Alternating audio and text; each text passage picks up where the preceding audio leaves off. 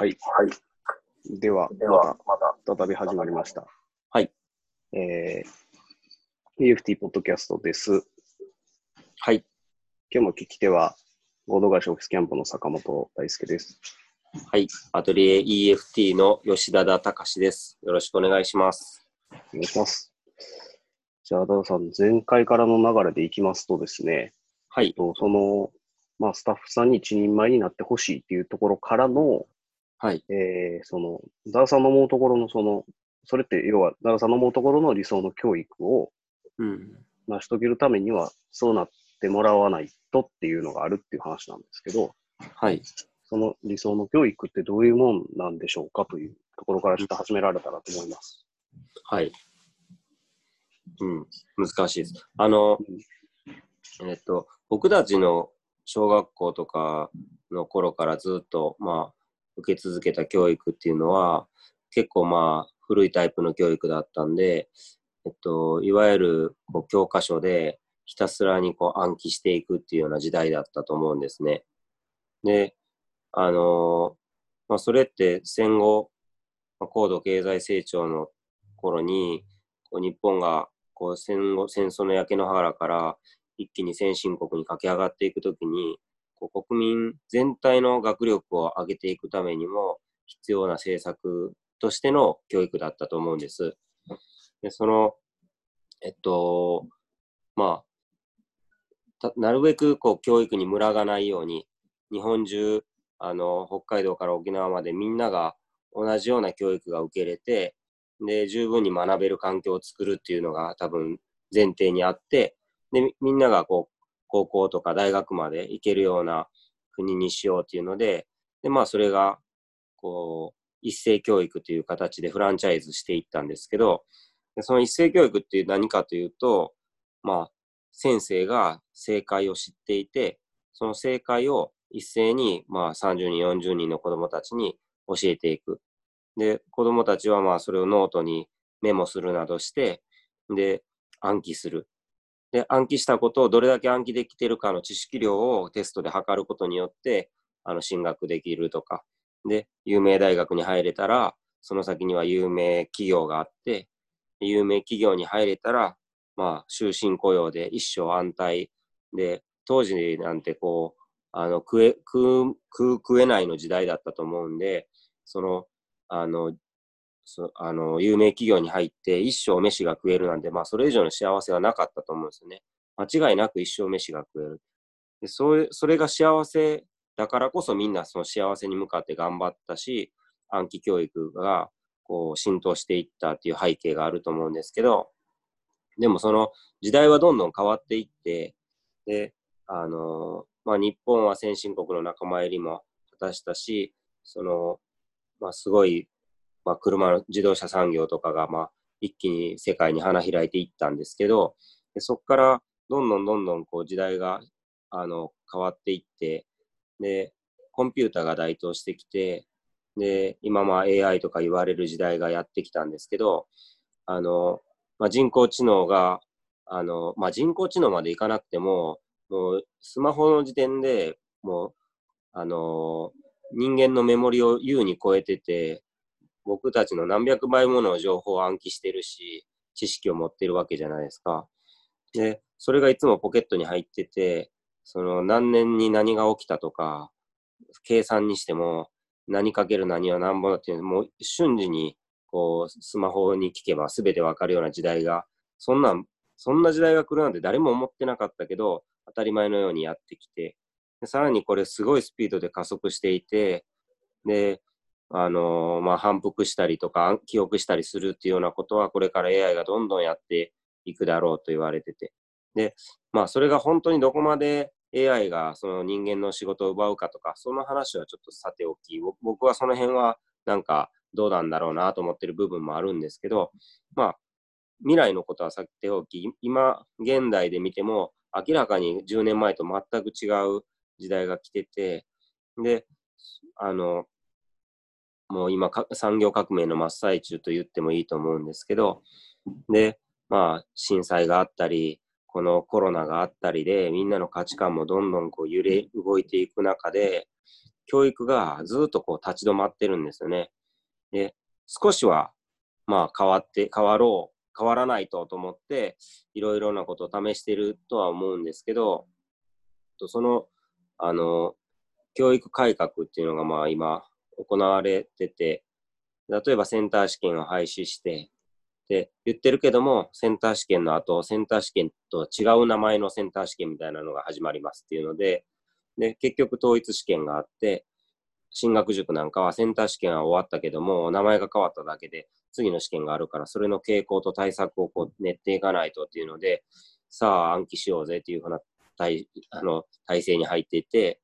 結局のところ何も変わってないし、学校ももうちょっと、非認知力と言われる数字で測れないような力を伸ばしていこうというような教育に変わっていってるけども、じゃあそういう教育を先生は受けたことあるのかって受けたことないし、得意じゃないし、そういう研修がたくさんあるかというとないし、そういう授業をするためのツールがあるのかというとないっていうような中で、でもやってくださいねっていうような言葉だけがこう先行してて、現場は右往左往してるし、子どもたちはいつもその犠牲になるというか、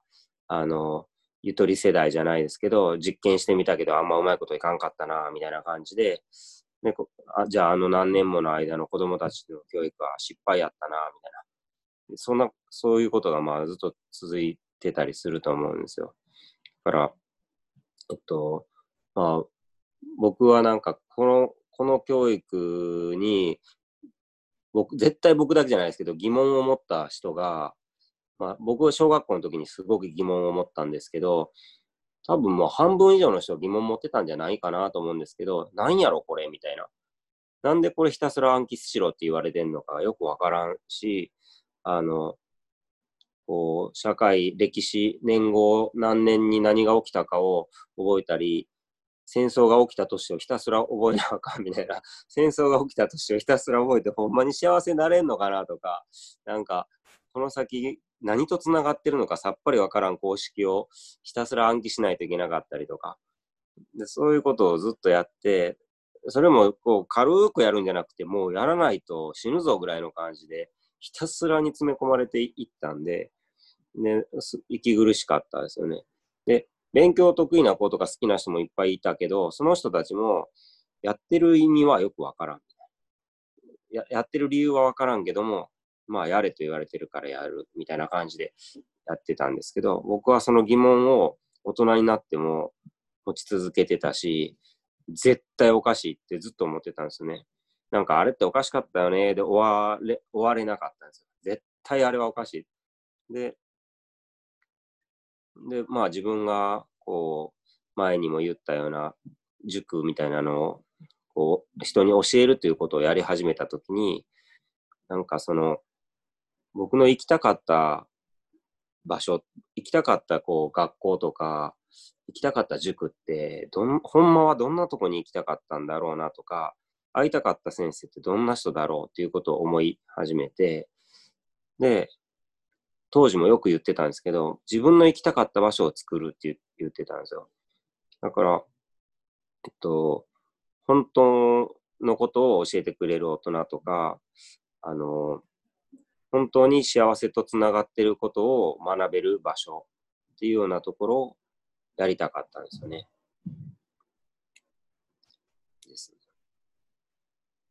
それが一言で言うと理想の教育というか、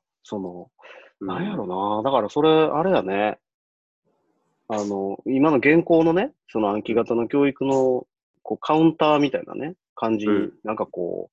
こえてくるかも分からへんねんけど、なんかそこにとどめるとなんか良くなさそうやなっていうのをすごい思うし。それだけじゃないと思いますね。ね、なんていうんやろうな、だから、俺もね、それ今話聞いてすごい思ったのが、やっぱりこう、自分も学生のね、小中高で、専門学校まで行ってるんですけど、なんか基本的にあんまり勉強好きじゃなかったんですよ、俺は。で、今思うと、ああいうやり方の勉強が好きじゃなかったんやろうなっていうのは、わかんねんけど、その当時やっぱわからんから、それが。オルタナティブな道があるってわかんないじゃないですか。まあ、俺は分からんかった、少なくてもね。うん、だからまあ、うまいことやってるように見せかけて、なんかこう、違う方が面白かったんで、そっちになるべく時間が割けるように、まあ、その、自分の場合は割とそういうのは要領良かった方なんで、まあ、要領よくやってたっていうのが今なんですけど、うん、だから、なんていうんですかね、社会出てからの方が圧倒的に面白かったですもんね、正直。うんなんかむしろそっちの能力の方が評価してもらえるじゃないですか。うんうん。その、いわゆる暗記さできてた能力よりも、なんか要領よく立ち回れるとか、なんかこう、面白い連中を集められるとか、うんうんうん。うん、なんかこうみんなとなんかどっか遊びに行くのにちょっといろいろ、なんか自分が世話やりたりとかするの、割と得意やったんですけど、うん、なんかそういう能力って結構調整とか、なんかこういろんなね、うん、授業を始めるときの、そのチームを組むときのそのチームビルディングとか、うん、なんか結構全部関わってきてんなって今からしたら思うんで、うん、だから圧倒的にそう遊びの中で身につけたスキルの方が、うん、社会の中では役に立ってる実感あるんですよ、自分も。そうですね、僕もそうです。うん、僕もちなみに小学校の時の通信簿に3年連続で要領のいい子ですって書かれてたんですよ。それ褒めてないでしょ。要領がいい。先生、ね、ちょっとこう、なんていうんかな、ちょっと注意みたいな意味も込めて、要領がいい。要領かましてますってこと。なめてますよ、この人。なめてます。そう言われた。そうそう。でもなんか、そうなんですよ。だから、なんだろう。じゃあ、そのすごく多感なね。多感なって、それもわからん。ほんまにそうなんかわからんけど、すごい大事そうな時期を、なんかそこ、そのね、あまりよくわからない意味のわからないものに捧げ続ける理由ってあんねやろかっていうのを、俺もほんま純粋に思う、そこは。そうですね。だから、まあ、筋トレなんだと思うんやけど、その、教育っていう、教科書をひたすら暗記していくっていうのは、いつか役に立つための、こう、筋トレだったり、その、こう、思考の順序を数学から学んだりとかね、こう、論理的にこう、考えるのを数字、まあ、公式から学んでいったりとか、そういうところなんですけど、その辺って、こう、説明不足で、なんか、学生には伝わってないから、その一生使わない公式をとりあえず黙って学べみたいな感じで全く楽しくないしワクワクもしないけど、それに何時間も何時間も費やしないといけないっていうのはまあ苦痛でしかなくて、いやそれそうやね、うん、筋トレっていうとすごい分かりやすいなと思ってんけど今、うん、なんていうんですかね、そのスポーツとかそうじゃないですか、基礎のトレーニングってすごい地味で大変でめんどくさいんですけど、うん、やっぱりその先には、まあ、サッカーだったらそのピッチが待ってて、うん、それを存分に使って行うゲームっていうのがもうあるっていうのが分かっててやるわけで、うん、そうなんです。でもそのじゃあ勉強の先にあるゲームって何なのっていうのが見せられないまんまに、うんそうなんとにかく体だけ鍛えてたらなんとかなるからって言わずに続けるみたいな。いや、それにずっと時間取られるの嫌やな、みたいなね。思ってくるのも幸せになりたかったら、みたいなね。なんか、幸せになりたかったら腹筋しろ、みたいな感じで、ひたすらやらされてるみたいな。そうなんですよ。そこはだから一つ、だからまあ、あながちその繰り返しね、反復するこう学び方っていうのは、全部が全部ダメなわけじゃないけども、まあ、それをやることによって何が身について、その先でこういうゲームにあなたは強くなるんだよっていうのが、やっぱりこうスポーツみたいに明確に一本の筋で見せられてて、まあ、その先にね、スターとかがいててね、で、俺はこうやって強くなったんだみたいなこと言われると余計に、あ、いつもそうやったんか、最初はこうか、みたいになって、なんかこう頑張れるこう理由になると思うんですけど、だから確かに教育において考えるとそういうものがなさすぎるよね。そうなんですね。その憧れられる対象っていうか。うん。だからもうちょっとその大人のサンプルもいっぱい見ることができて、で、こういう大人になりたいと思うんだったら、こういうことを学ばないと無理ですよとか、なんか、そういうなんかまあ夢がないと、なんかね、その、だなんだろう、宇宙飛行士になりたいんだったら、まあ理科とかめっちゃ勉強するじゃないですか。でそれってそういう夢があるからそこに向かっていくために天文学とか学んでいくと思うんですけど、なんか何もこう将来とつながってないけどつながってるのは次のテストの点数としかつながってないんですよ。次回のテストの点数のためにそんな頑張れるかっていうので、僕だから頑張ってる頃は見て、ほんまになんでそのモチベーションどっから来んねやろと思ってましたもんね。いや、俺ももうほんと全く一緒。うん、ほんまに全然、だから本とか漫画とか映画とか、うん、なんかまあ女の子と会うとか、うん、なんかそんなんの方がもうそんなこうことに時間割くよりもよっぽど俺には大事やったから、どうやったらその時間確保できるのかなっていうことばっかり考えてたような気がする。うん、そうなんですよ。で、それが実は実際の社会と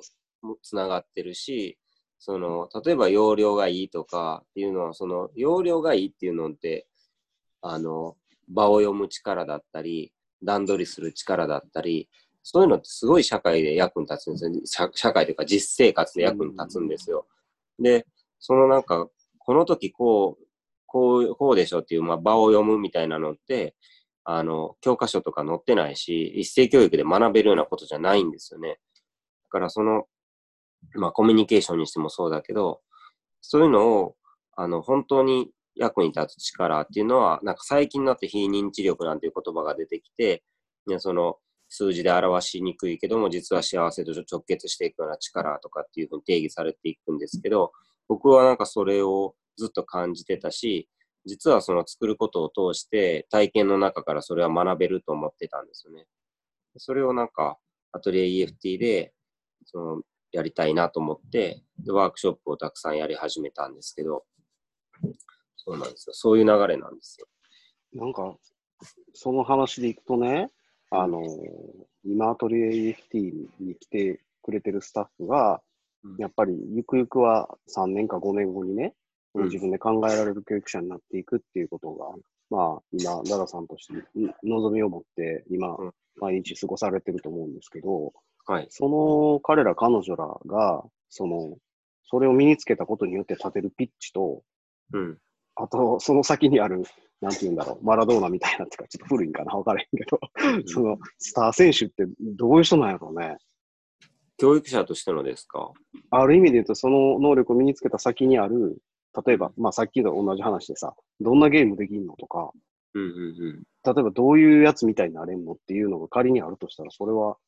もちろん一つはね、絶対ダダさんっていうのはあると思うんですよ。だからダダさんみたいになりたいって思う子らにとっては、すごくそれはいいプラクティスだし、うん、やっぱりこう。僕みたいになりたいなんて全然思ってもらわなくていいんですけど。いや、でも一つは絶対あると思う。いやいやいや、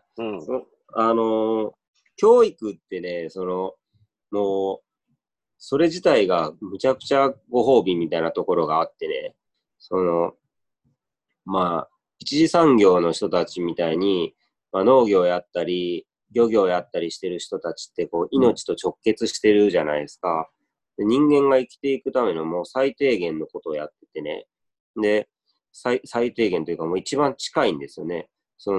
パソコンに向かって情報処理してる人とか、株価をどうのやってる人とか、土地をこう動かしてる人とかって、動物としてはあんまりこう直結してないじゃないですか。その経済としてはもちろん必要な存在なんですけど、でも教育って一次産業じゃないけど、なんか動物として必要な、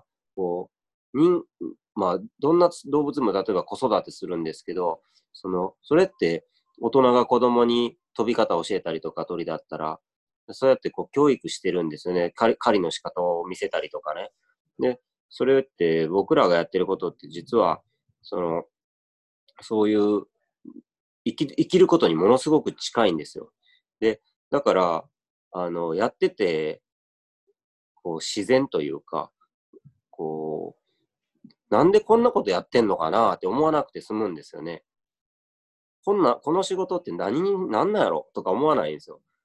こう動物としてこれはやらないといけないという本能というか使命感があって、でこうよりよく生きるためにこう人にものを教えれるなんて、そのこと自体が幸せなんですよね。だから教育ってあんまりこう何者にもならなくても、一生こうありがたいなと思いながらできる仕事やから、そのことはなんかスタッフもまあそのうちに分かってくることだと思うんですけど、もちろん僕も昔はそんなこと一切思ってなかったし、アルバイトみたいな感覚でやってたんですけど、途中から考えることとか教えることっていうのは本当にもうそれ自体が報酬なんだなと思うようになりましたね。いやー、だからものすごいそれって根源的な喜びやってことやんね。そうなんですよ。だからそのゴール云々とかではなく、うん、そもそもその生まれてきた理由というか、はい、でも確かにそう言われると本当ハッとしますよね。なんか動物はそうじゃないですか、実際。そうなんですよ。うん、なんかこうね、次の代に自分たちが分かってきたことを継いでいくことしかないっていうか、うんうんうん、それ以上にやることなんてないし、その日々をね、生き抜くっていうことだけをこう、なんか次の代に申し送りつつ自分の代を閉じていくみたいなことをもうやり続けてるわけですもんね。うん、そうなんです。なのでその20代の頃とかで自分が食えるようになりたかったし、うん、そのちゃんと給料が入ってこう自分の好きなことで飯食えてるなんていうのが理想であったんですけど、自分を満足させる給料なんてすごく少なくて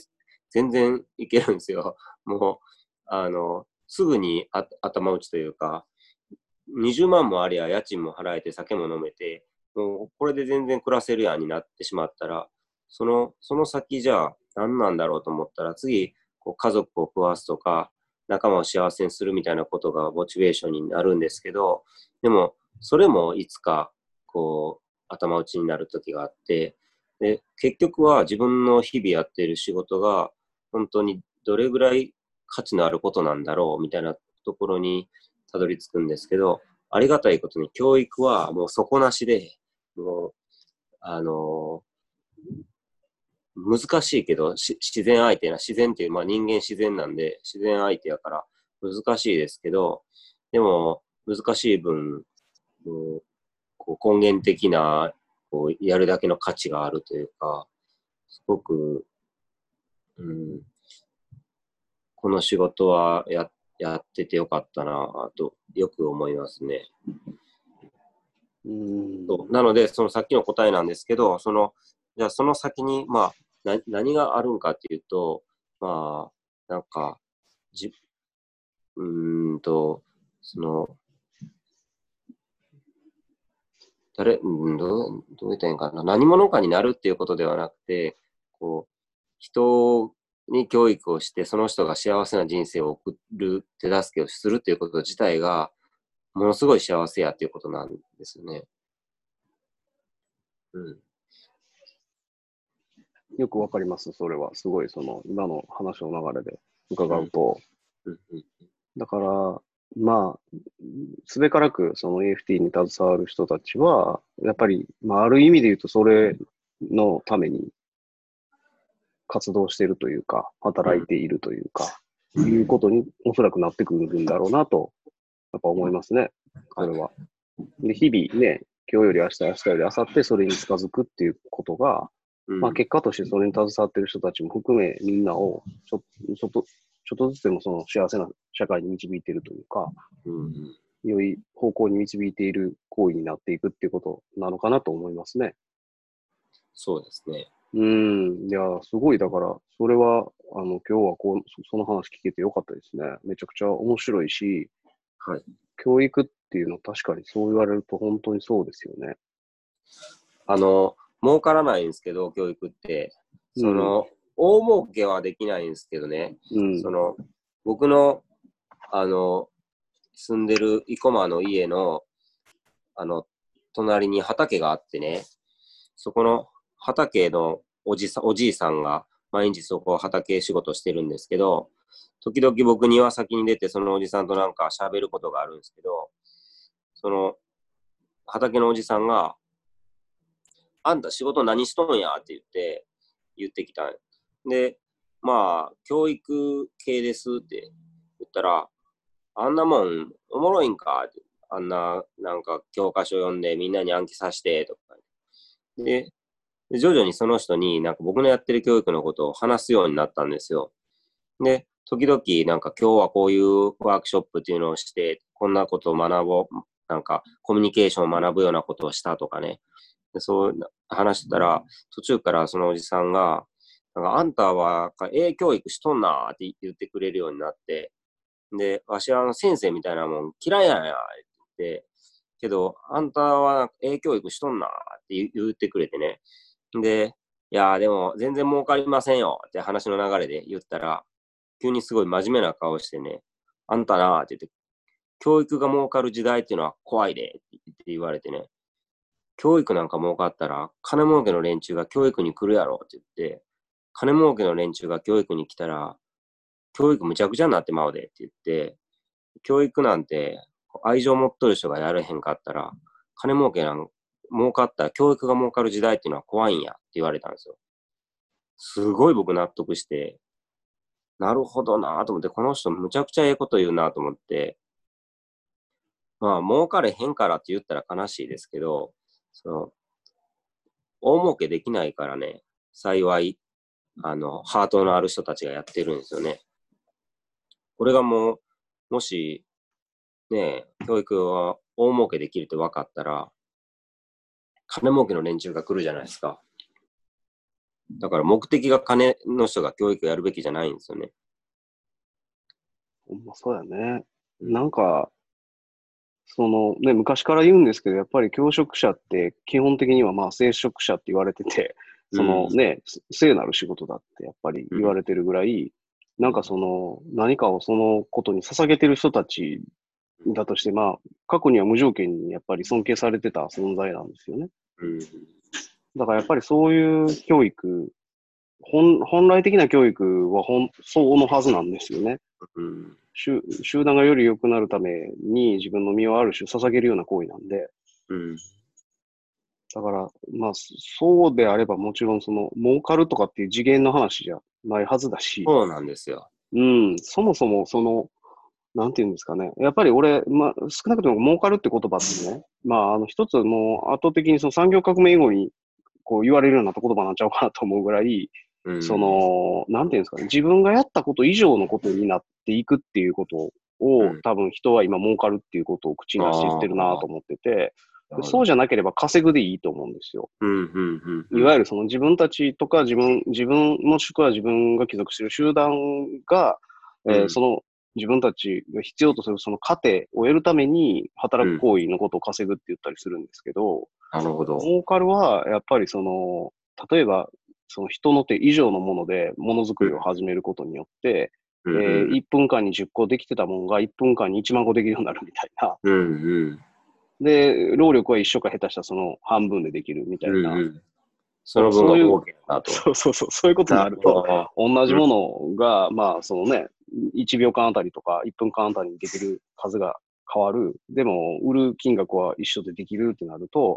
まあもちろんその労力は減った、でも利益は上がった、イコール儲かるみたいな言い方だと思うんですね。なるほど。それをやり続けると多分その究極的に言うと一番儲かるのは、やっぱりそのお金でお金を作ることが一番儲かる。その利益っていうものを一番そのシンプルに言おうと思うと、その物の売り買いっていうのは実はあんまり儲からないんですよね。すごいいろんなものが残減していくんで、純粋にやっぱりお金でお金を作る行為っていうのが、おそらく一番その理想的な儲かるスタイルなんですよ。だから今やっぱり金融が一番結果的に儲かってて、ね、株の取引とか。なんかそのミリオネアみたいな、超富裕層いるじゃないですか。全人口の中の、女の人に。そうそう、48人って言われてますけどね、今。48人が全世界の富の半分を持ってるっていう話。そういう人らってなんか、あれみたいですね、もうコンピューターがお金でお金を買ってるだけみたいな感じで。もうまさにですね。もうでも、そういう滑稽な話やなと思って。いや俺もね、リアルに何人かの話聞いたことあって、やっぱり、その、ちょっとおかしなぐらい、やっぱりこう、変わった生活できてる人らに、転換点がどこなんかっていうのを聞くと、大体そこですわ。やっぱね、投資なんですよ、最後。だから、お金を、その、成長しそうなところに、やっぱり投資することによって、得られるリターンっていうのをこう繰り返していくと、あれも資金大きくなるんですけど、うん、ここに関して言ったらもう、一つのこう行為もそこにはないですよね。そこにお金を入れるっていうことを決めるだけのことなんで、うんうんうん、頭の汗しかかかへんっていうか。なるほどね。で、それまでは実業をやってた人らなんですけど、その実業の得られた糧をそういう行為にこう、まあ、転換した時点で、うん、やっぱりちょっとその尋常じゃない稼ぎに変わって、まあ、稼ぎじゃないな、儲けに変わっていってるんですよ、それ。なるほど。大体俺知ってる中でも少なくても普通じゃないなみたいな、そうなんかクラシックカーでレースできる人とか、うん、なんかわかんないですけど、どうやったらそんなことなんのみたいな暮らししてる人の多くが、やっぱもうそれなんですよね。なんかその実業と投資で言うと、多分実業の方が学びは多いですよね。いやいや、もう圧倒的にだし、行為が伴ってるんで、そこに。ねえ。フィードバックはあるじゃないですか。その経験としての。でもその、まあ、いわゆる虚業っていうか、まあ、何かここが伸びそうだから、ここにこれぐらいのお金を入れるっていうことだけをやればいいっていうの。まあ、株式投資も同じ話ですけど。だからやっぱり、その、仕事してる理由に自分のまあ成長もあると思うんですよね。で、そこが、に学びがあるから面白いわけで、そこに金しかなかったら面白くないですよね。そうですね。だからもう言い切ると、儲かることを望んでるんだったら、究極的に言うとそういう世界に入った方がいいんです。なんかバランスよく、ちょっとだけ投資もしたらいいんじゃないですか。金は金で儲けようみたいな。でもちゃんと実りとか社会的に価値のある仕事をメインでやらないと、やっぱ面白くないじゃないですか。いやー、なんかね、そこがね、だからその人ってやっぱすごいこう生き物として弱いから、やっぱね、こうなんていうんやろな、そういうイージーにお金が手に入る方法が分かっちゃうと、やっぱこう水が低気に流れるっていうかね。なるほど。高潔な状態やっぱね保ちにくいんやね、あれ。いや、そうかも。いや、僕もそんなボロ儲けできるのが目の前に転がり込んできたら、仕事は半分もせえへんなるかもしれへんね。だからそこはね、やっぱり俺は結局トレードオフっていうか、そういう人らがなんかこう両方を手に持ってるっていうことはね、できへんねやろうなぁと思う。なんか話聞いてたら。僕いつも思ってるのはこれ、すごい主観な話で、お前何言ってんねんって言われてもおかしくないけど、金持ってる人で、特にその投資とかそういうので儲けた人で、センスええ人一人もおれへんっていう説があるんです。一人もおらんでしょ。なんかね、だからそういう能力じゃないんですよね、多分ね。だからもうだから逆に言うとそういうのを全部捨てた方がいいっていうか。なんなんああいう人たちのなんか。分からへん。でもそれね、多分相関関係俺もあると思う。絶対あるでしょ。絶対ある。暮らしから、服から、車から、全部ダサいじゃないですか。だからナンバーワンの、世界で一番のやって言われてる投資家がいてて、ウォーレン・バフェットって言うんですけど、はい、その人は、マクドナルドのハンバーガーと、チェリーコークだけで生きてるんですよ。そう、世界一ですよ。世界一。ダサすぎる。あ、だからなんかそういうことなんやみたいな。なんかすごい象徴的でしょ、だってそれって。いや、そうなんですよ。だから豊かさの欠如なんですよ。だからもう世界で一番尊敬される投資家がそういう暮らし方なんやっていうことを見てね、投資家に憧れるなんてこと俺は少なくてもないし。俺はね。でも逆にそれを捨てたらそれが手に入るっていうことも逆説的に言うと言えちゃうんですよ。そういうその文化的な営みというか楽しみをその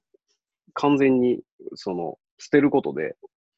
そのいわゆる効率の世界の中のトップオブトップになれるっていうことなんかも分かる。まあなんかでも効率の世界っていうこと自体がもうなんか学びが薄いなと思うけどね。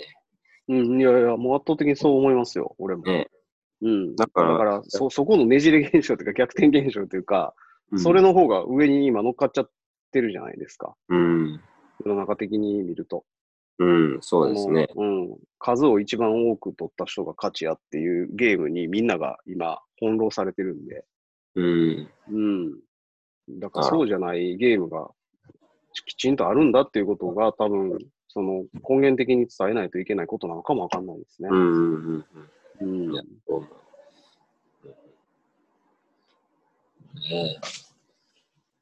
いやー、面白いですね。めちゃくちゃ面白い。うん、その話は面白かったですわ、うん。絶対に聞いてほしいですね、これは。なるほど。いや、でもすごい、今回で随分、いろんなことが自分の中ではつながってきました。うん。はい。なので、ちょっとまた時間の方もこれで、ギリギリになってくると思うので、はい、また、じゃあちょっとこの次の展開、おそらく次はあれかな、だから、生駒クラスも始まりますよね。生駒クラス。そうですね、いや、その前に子供アトリエか。先に大阪で子供アトリエが始めるんかな。いろんな大学で教え始めるのもその頃なんですよね、30年。なるほど。じゃあ、その次の展開あたりを聞けたらいいな。実感としては、その世間の風潮が少しだけ、なんか僕らの教育を理解し始めるみたいな時期だと思うんですよね。それは今ってことですよね。いや、EFT のやってる教育を、こう、僕が30ぐらいまでは、もう、誰も相手にしてくれなかったんですけど。あ、そのあたりから、じゃあ、徐々にそういう機運がというか。この10年ぐらいなんですよね。少し、こう、理解され始めた。うん。まあ、そういう話。なるほど、なるほど。そうですね。はい、それは多分、世の中的な流れと、っていうのが、なんか、クロスしてくるタイミングなんですね。なるほど、わかりました。じゃあ、また次回はその辺の話をできたらと思います。はい。はい。それではありがとうございました。はい。ではでは。